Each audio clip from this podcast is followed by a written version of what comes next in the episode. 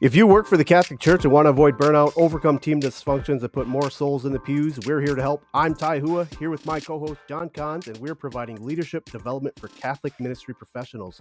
Every week, you can expect practical advice to help you move Jesus' mission forward in your parish.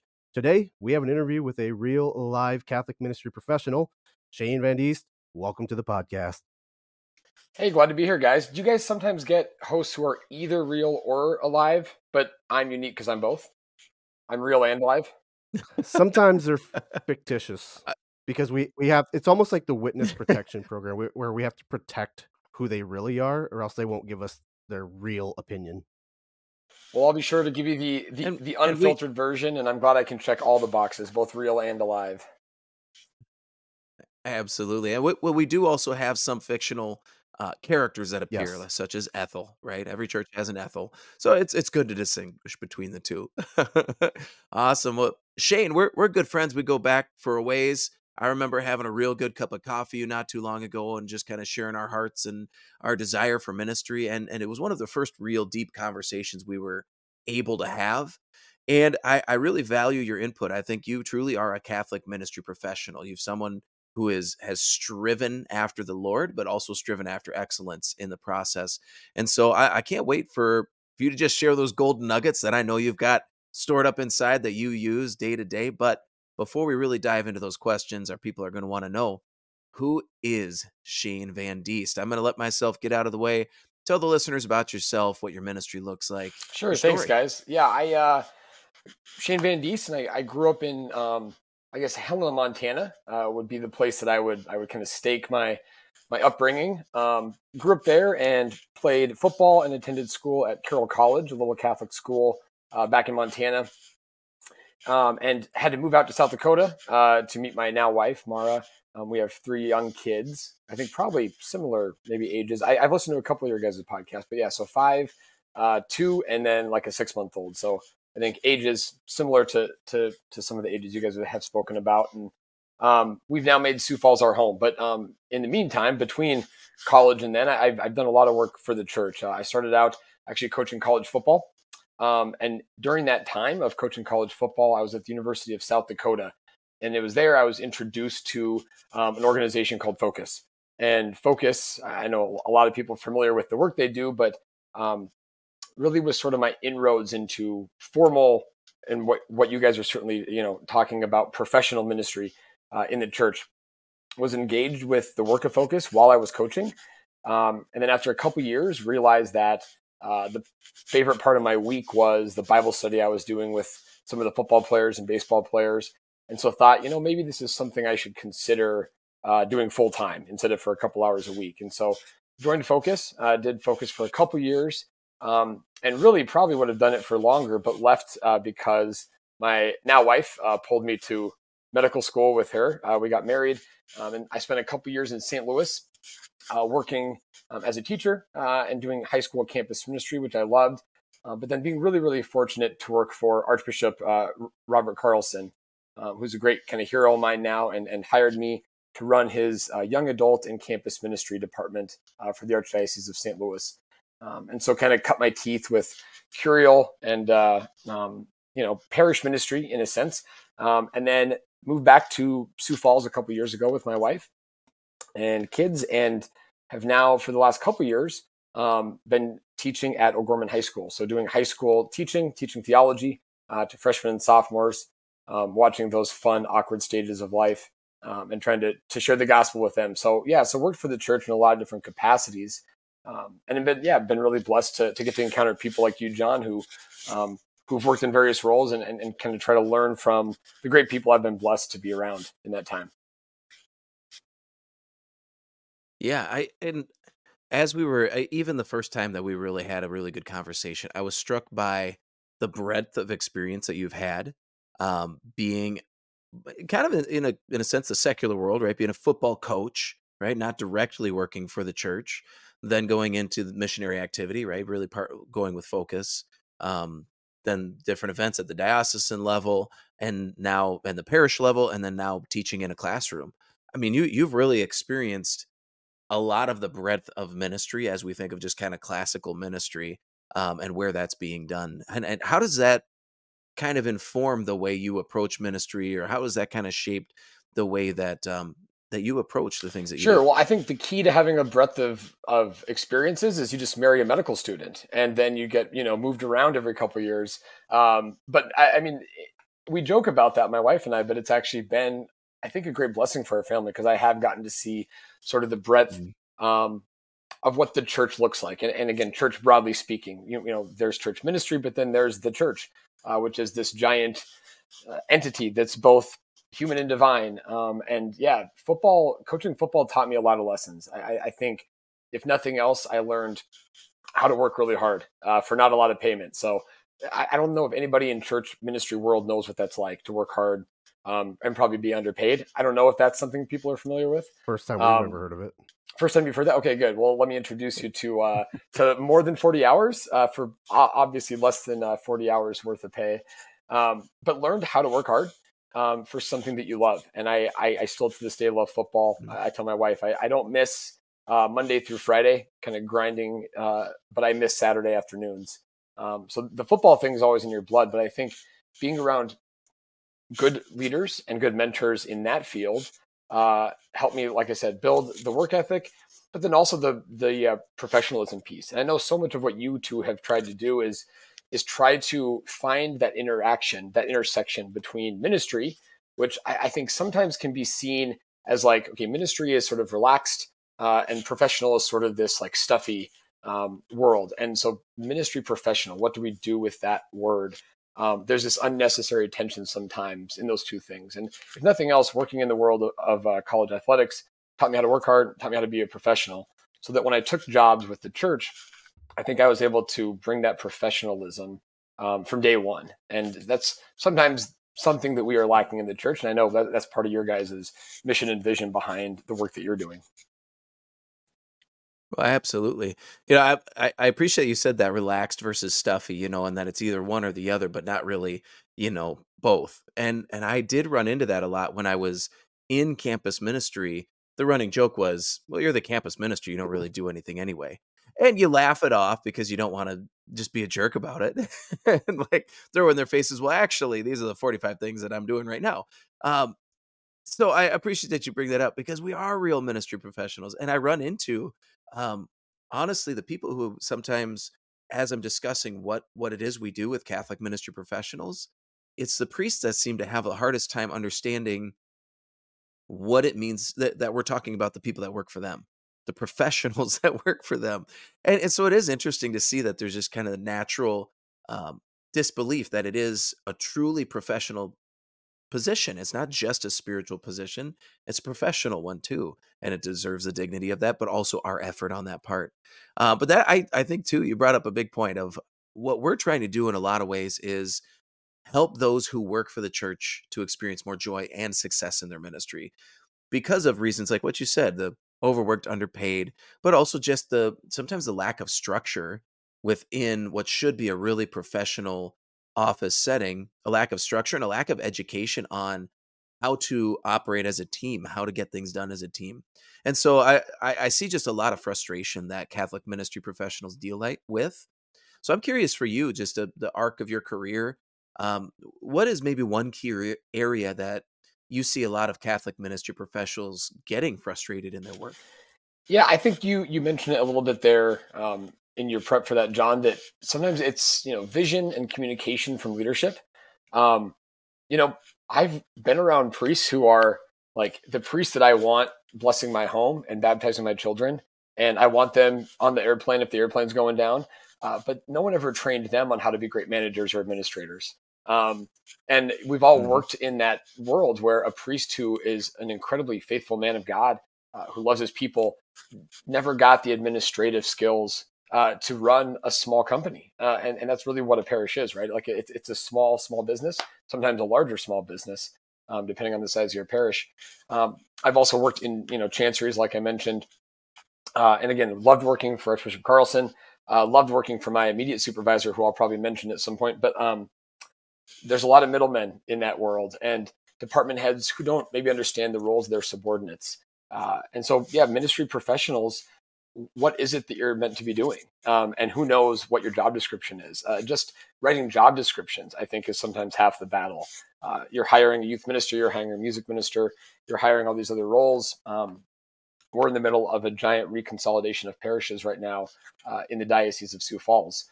And there's a lot of new job descriptions being built um, and so I, so I think sometimes yeah not knowing uh, people not knowing what their job is supposed to be, and maybe their boss not knowing what their job is supposed to be. I, have seen that a lot in church world, um, and sadly, and this is maybe hard to say, but uh, that ends up leading to an obvious conclusion, which is you sometimes get people in the wrong roles.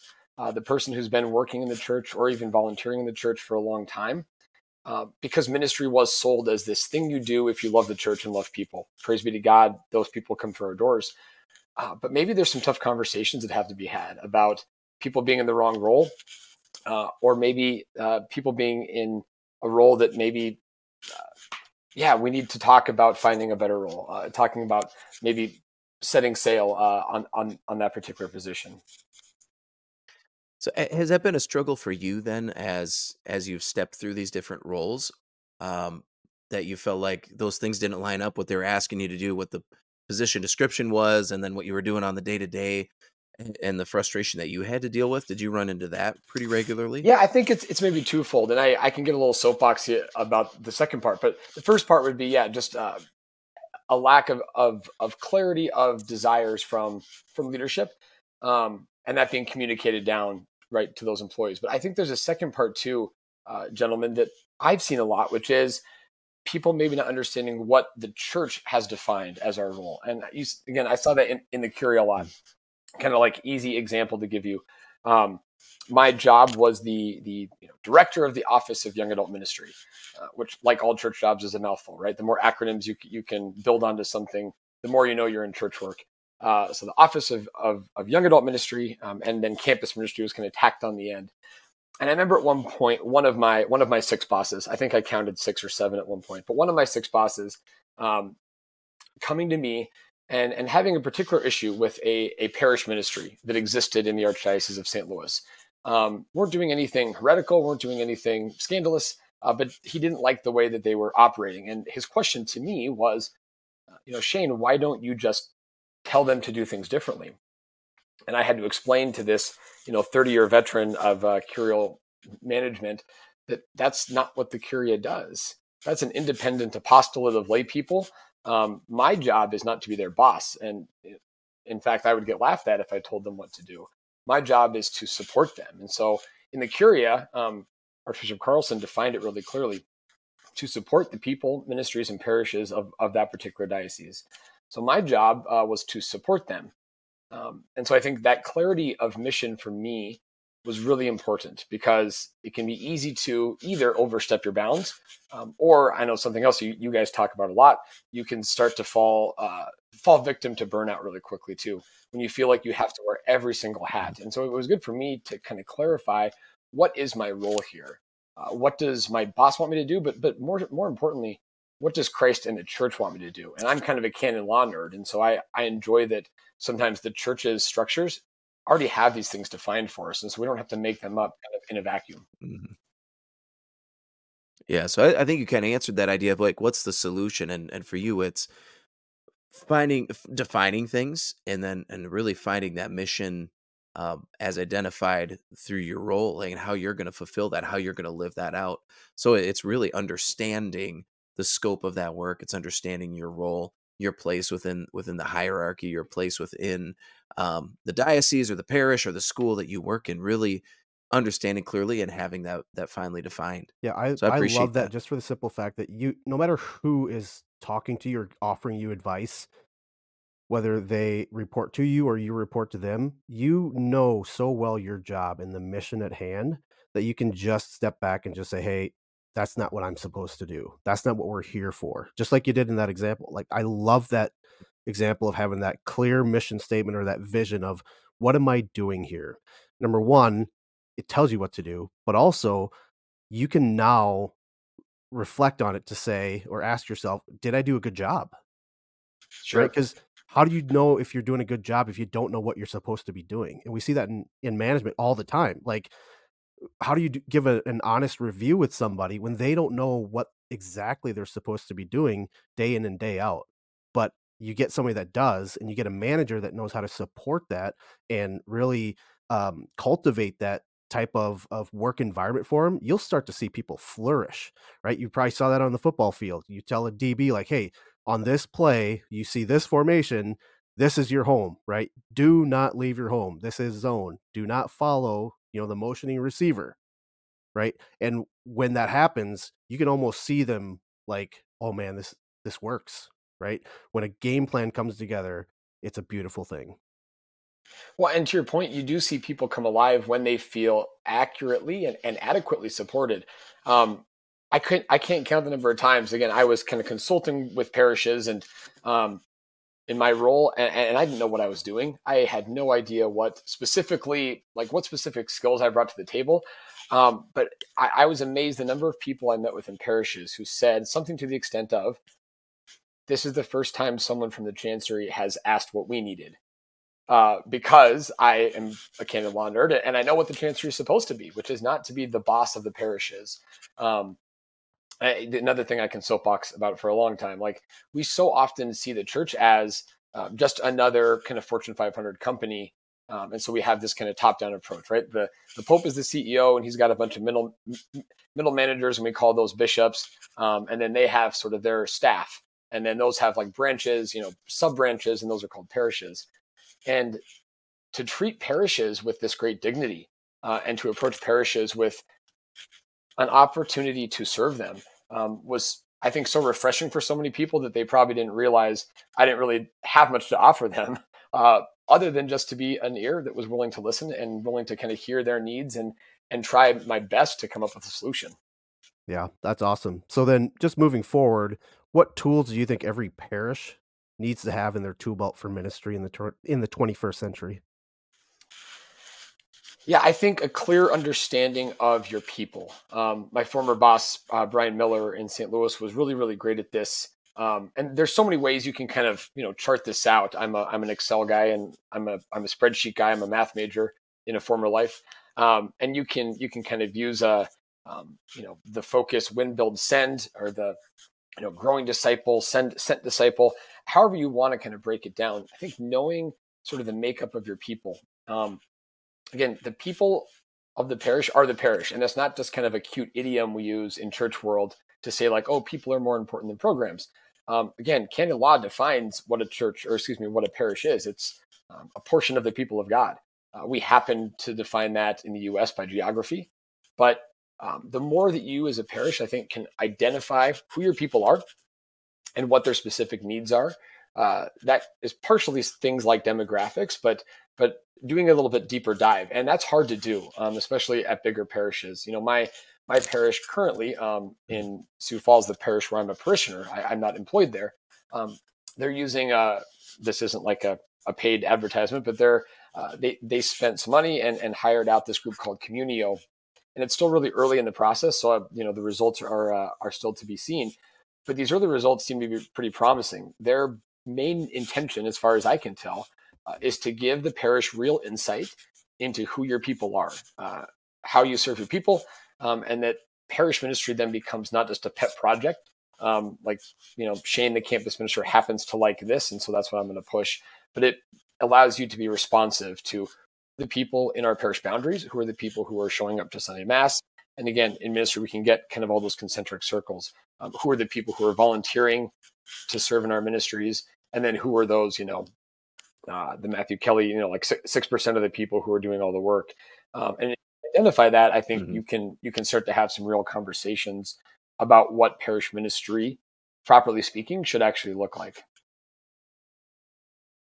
Yeah, well, I I say this all the time. You can't lead someone to Jesus really on accident, right? You have to actually be in relationship with them. In order to be in the relationship with that many people, you have to find trends, patterns, um, commonalities, things that you can actually minister and speak into. So you you can strategically but intentionally lead people down that pathway towards intentional discipleship. And you know, Ty, you, I mean, you could probably speak on this too. Just the the need to intentionally guide someone down that that path to the end goal that you've got in mind which for, for you is sales it's it's a sale but um, in the church world mm-hmm. it's it's conversion it's deeper communion with jesus yeah, christ I, I can't agree with you enough about you can't lead people to jesus by accident. That's like you can't find the end zone on accident. Well maybe you can somebody fumbles the ball there and you happen to be the lazy one that stayed back. I caught a ball yeah, got stuck in your helmet. um, no, I, I just think that if you're going to be successful and and success to me is being able to repeat what you've done a numerous amount of times, not just on accident. And in order for you to be able to repeat it, you have to know what you're doing and the intention behind it. So, I mean, it, it, it's just one of those deals. Like, don't don't play ministry, don't play evangelization.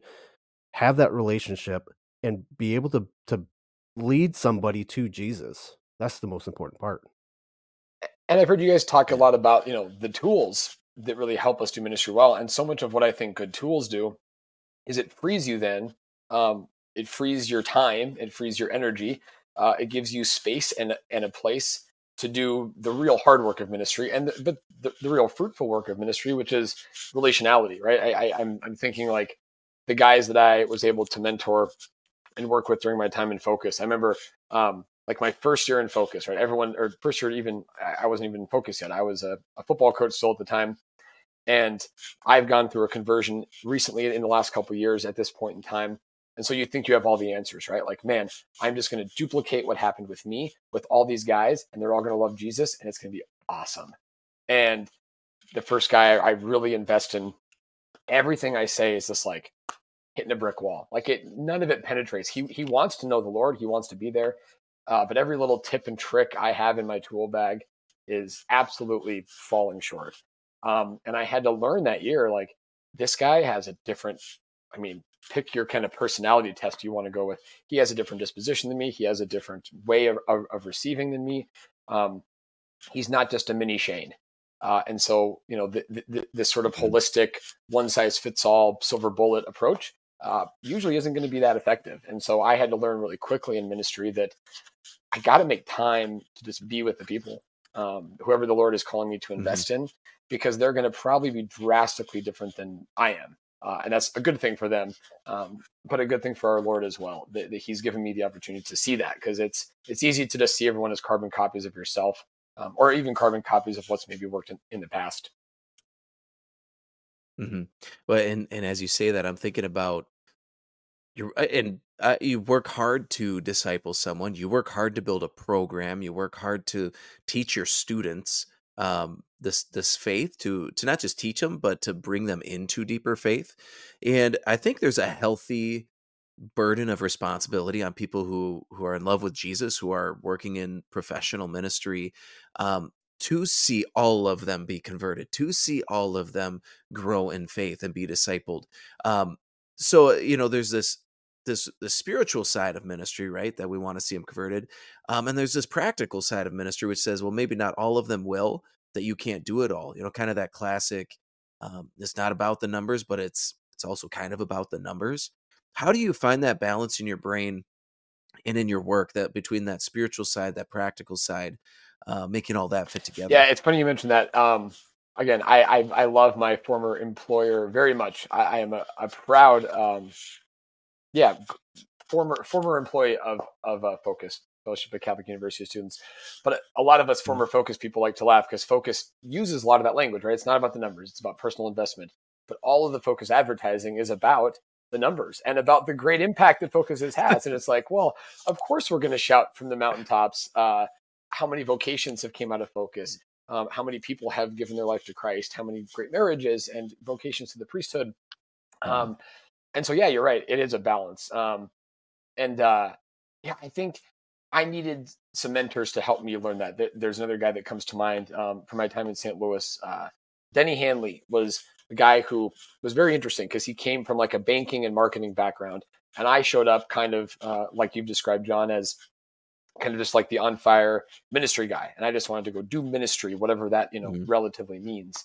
And Denny really helped me learn about like how to focus our approach, how to use my time well so that I can invest in individuals, but like how to do social media well, which was a concept that I hated. I, I hated the idea that my like my work should be tied to social ministry somehow, um, or excuse me, social media. And he helped me understand like that doesn't have to take up all your time. We can actually be strategic about this, and we can like I learned how to set a, a, like a Twitter and an Instagram post for the next week. Like I didn't know that was something you could do when I took that job. And Denny treated, you know, walked very slowly and gently and patiently with me um, on how to kind of cast that net wide uh, with social media, with technology, with, with marketing. Um, and then to be able to kind of bear fruit from that. Uh, the other thing that I learned a lot, you know, doing kind of high level uh, diocesan ministry, but also my time with Focus, and I, I would say, you know, not to stretch the uh, the metaphors too much here, but even w- with coaching, is if you can invest in some people who you can identify as leaders, uh, you can really start to kind of double and triple and you know quadruple your impact. Um, focus, I, I think, sometimes gets knocked for that, for kind of focusing on Greek life, on athletics. Um, but I think there's a very obvious spiritual principle there that if you can invest deeply in those who are leaders and who tend to be more impactful with their peers, you can have a lot greater impact. I mean, we anybody who's worked in kind of parish or youth ministry knows if you can get uh, the kid that everyone sort of likes and respects, not necessarily the most popular kid, but the guy or the girl who everyone respects and knows and sees as a good friend and a leader, if that person comes to your Bible study, all of a sudden the floodgates open. You know, that's what actually kind of started our, our, our momentum when I was at the University of South Dakota. Uh, we had a couple guys who were, you know, first team all conference type players come to a Bible study. And all of a sudden, going to a Bible study at the Newman Center down the road didn't seem uh, so out there, right? It seemed like a normal thing to do because some of these kind of big name guys were doing it. And, uh, and the rest was sort of history. You know, we, we ended up having dozens and dozens of college athletes, Division One athletes in Bible study within the next you know 18 months. Um, so I think being intentional about who you invest in, uh, with the hope, of course, and, and, the prayer that that will manifest into in, into great numbers, because we do want to reach the gospel or spread the gospel to all nations and to all people. Yeah, that's awesome. So then, I think you've given us a couple of examples, but we'd probably like to hear one more of, of where you see ministry being done really well. Now, this is your chance to brag on somebody. You know, it could be in your church, you know, a ministry you follow or elsewhere. Um, and maybe somebody that you're going to recommend be on the show later. Yeah, I would say you know the the two names I mentioned. I'll, I'll give you a little bit more about them. You know, Brian Miller was my boss uh, in St. Louis. Um, I think his, his job title's probably changed, like all Curial employees do. Probably changed five times in the last five years. Um, but Brian had such an ability to, um, to eh, like I've said, kind of cast that net wide. And when you're working for, especially diocesan level, you have to be able to kind of speak all the different languages. And so he was very good at being able to interact with the, you know, let's just start building camps here uh, and and sort of putting people in boxes that, that, don't exist. But like the praise and worship crowd and the mm-hmm. charismatic crowd and the traditional crowd uh, and you know the the college campus ministry crowd and sort of the old ladies who run the church breakfast crowd, um, and being able to share the gospel that is universal uh, with this giant swath of people. Um, and then my friend Denny again was so good at helping me understand like the importance of the professionalism, uh, the tools of the trade. I mean, using things like sales, Salesforce and uh, like having a very professionally minded approach to ministry um, and to be able to do both those things really, really well. Um, and then I would just say, you know, I, have been very impressed. Uh, I've been in my job just for a couple years um, at O'Gorman, and teaching high school is a totally different world because it is ministry um, in a very real sense, but it's a different kind of ministry. Uh, and so for me, it's been important to kind of find people that are doing that sort of work well. Um, I certainly have, you know, uh, the, the the degrees on the wall that say I can teach theology, uh, having uh, you know, a couple master's degrees. I sort of know my content. Um, but I think it's so important in church work, in ministry work, in professional ministry work, to find people in your field who are real people that you can bounce ideas off of, that you, that you can learn from. Um, and so, yeah, to be able to find like teachers, both in my building, but also outside, uh, that can be resources for me in how to execute this ministry really, really well. Sure. And speaking of resources, what's your favorite ministry resource right now? you're asking a guy who's been kind of out of that game for a while. That's a that's a tough question. Uh, what should I say? Let's see. Well, even um, even in what you're doing with high school, you know, what, yeah. what's a, a, good resource that you use now? Maybe it maybe it is a resource that of traditional sense, or it could just be, hey, I, I really love YouTube University and I follow Catholic Ministry Professionals podcast. You can say that. Well, I mean, you guys are the starting point, but I mean, in a very real sense, uh, I think that in this sort of technological age, and my my former boss Brian you, used to joke like we live in the golden age of catechetical materials. That was like a phrase he would throw around all the time at meetings. Like we we live in an age where there is there is more content and, and not just content but like quality content than we could ever consume. Um, and so to be able to to narrow it down. And so what I found is you need people uh, and this is where like yeah my plug for you guys is not just uh, you know lip service because you had me on your podcast but guys like you two who have been on the ground and who've been in the world of ministry people who have been on the ground real people dealing with these real problems that occur um, i know you guys have been there and so what makes i think podcasts like yours great is that it's not going to be formulaic uh, it's not going to be stale it's not going to be repetitive um, but man, what I've learned, and, and and this just sounds like the most Dominican thing ever. I'm a lay Dominican, but like going back to the church fathers, uh, going back to like the sources of our church, to reading the saints, uh, the wisdom of the saints is really timeless. Um, the more that I like work with these 14, 15 year old men and women uh, and try to kind of build curriculum. I mean, we're, we're, we're redoing our curriculum from scratch right now. And so with freshmen, we're building out our scripture curriculum. Um, and I never saw myself as, as, as a Bible teacher. I thought I would be teaching all catechetics, all dogmatics, like give me Marian dogmas, like 24 hours a day, seven days a week. Uh, scripture was not something I was interested in. But the more that I, I kind of got forced into the teaching of scripture, and I've loved it. Um, so I think getting back into the scriptures, um, both both prayerfully, but also academically, and being able to do both. Um, so I try to help my students like, here's how we read uh, these prophecies in an academic setting. And, and we're going to talk about them in an intellectual way. But also on Tuesday, we're going to go to the chapel and we're going to pray Lectio, And I'm going to teach you how to pray with scripture. So I think engagement with the scriptures. Um, and then, yeah, with the church fathers and with the saints, uh, the more that I'm looking for kind of exciting new content, the more I end up finding my way kind of woven back um, through good Catholic podcasters, through good Catholic writers online. The more I realize that their content is really pulled directly from the tradition of the church. When I find a good article, it's usually because they're quoting, um, you know, John Henry Cardinal Newman, uh, not because they came up with some brand new idea. And so that's probably not the answer you're looking for. You're looking for something probably like specific resource. But I've just found in teaching these last couple years with high schoolers the importance of going back to the sources uh, and to the foundation of our church because they're so desirous of something that they can sink their teeth into. No, I I love it. Scripture for me because I I love apologetics. John actually, the first book he gave me because uh, I was kind of dabbling within apologetics was by Peter Kreeft. Um, Yep. literally was way out of my league. Like I probably should have been reading like Dr. Seuss instead of Dr. Peter Kreeft. Um, but it, it's tough work. So it, and it wasn't until I really started hashing into apologetics that everything kept pointing back to scripture scripture, scripture, tradition, early church fathers, and it's just like, you know, I actually kind of like scripture.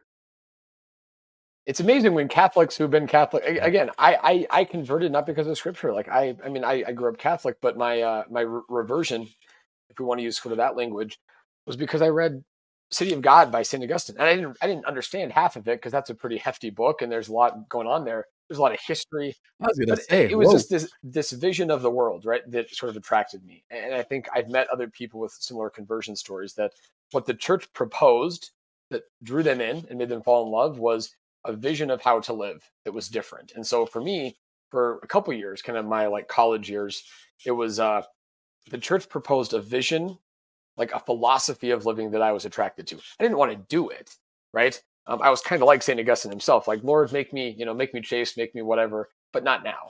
Um, this vision of the world that makes sense. And, and again, the more I work with high schoolers, the more they recognize they can't always articulate or put words to it, but the more I think they do recognize that the world is not offering them something concrete, uh, something that they can build a firm foundation upon. And so they're they're they're looking for that. And if we can give that to them in the church, like you said, uh, guys in scripture and in tradition, then I think we've at least done half the battle. Uh, and and I know that when I do deep dives on Matthew's gospel and you know the geography and the different allusions to the Old Testament, I know that 90% of it they're going to forget. Uh, but I think if I can express the gospel and the story of salvation history as coherent and as something that's real and attainable um, and that a story that they're a part of, then I think as scripture teachers, we've done our job. Yeah, absolutely. And uh, the thing with scripture too is it's inexhaustible, right? What's that? The ever ancient, ever new. You know, it, it just is inexhaustible. And you can revisit these things over and over and over again in scripture and continue to receive from them in new ways, even from the same content. And I, I just think that that's that's our goal for the for podcast. Sure. so, um, no, that's that's wonderful. Um, so Shane, if you had the attention of the world for ninety seconds, what would you say? I would say uh, repent and believe in the gospel because uh, worship is what you were made for. This is another thing all high schoolers know, but they can't articulate. Right? You're made for worship, and you're going to worship something, and we all know that on some level. And so let's stop worshiping that which is not worthy of our worship. Instead, worship God, who is being itself and to whom you are destined to dwell with for all eternity. Uh, and then the caveat to that is of time I have left. Uh, following Jesus and giving him and his church your life does not rob you of your desires and your hobbies, et cetera, et cetera. It simply perfects them. Um, and this is, again, my message to young people because so much of my work has been with young people. Like, I think there is this tendency to not want to let go of that which makes me me and to share with them that Jesus doesn't desire to do that. He doesn't desire to rob you of your desires and hobbies and interests and make you a cookie cutter saint. He desire he desires to perfect all of those things that make you you. And thus the saints are the most interesting and unique and diverse group of people we could possibly imagine. Amen. Amen. That'll preach. Shane, who do you think we should have on the show next? Uh, I think uh, a couple of former friends of mine. Uh, again, I think either the guys that I that I talked about tonight, either Brian Miller or Denny Handley would be great. Um, uh, an, another old St. Louis friend, Joe Dobrinsky. Um, I'm going to forget what his new job is, but he could brag on his new job. He has a he took a new ministry job. Uh, he left uh, the Archdiocese of St. Louis. He still lives in St. Louis, but I think those three guys would be great. I can certainly get you guys contact info. Um, I was just so blessed to be a part of a great staff.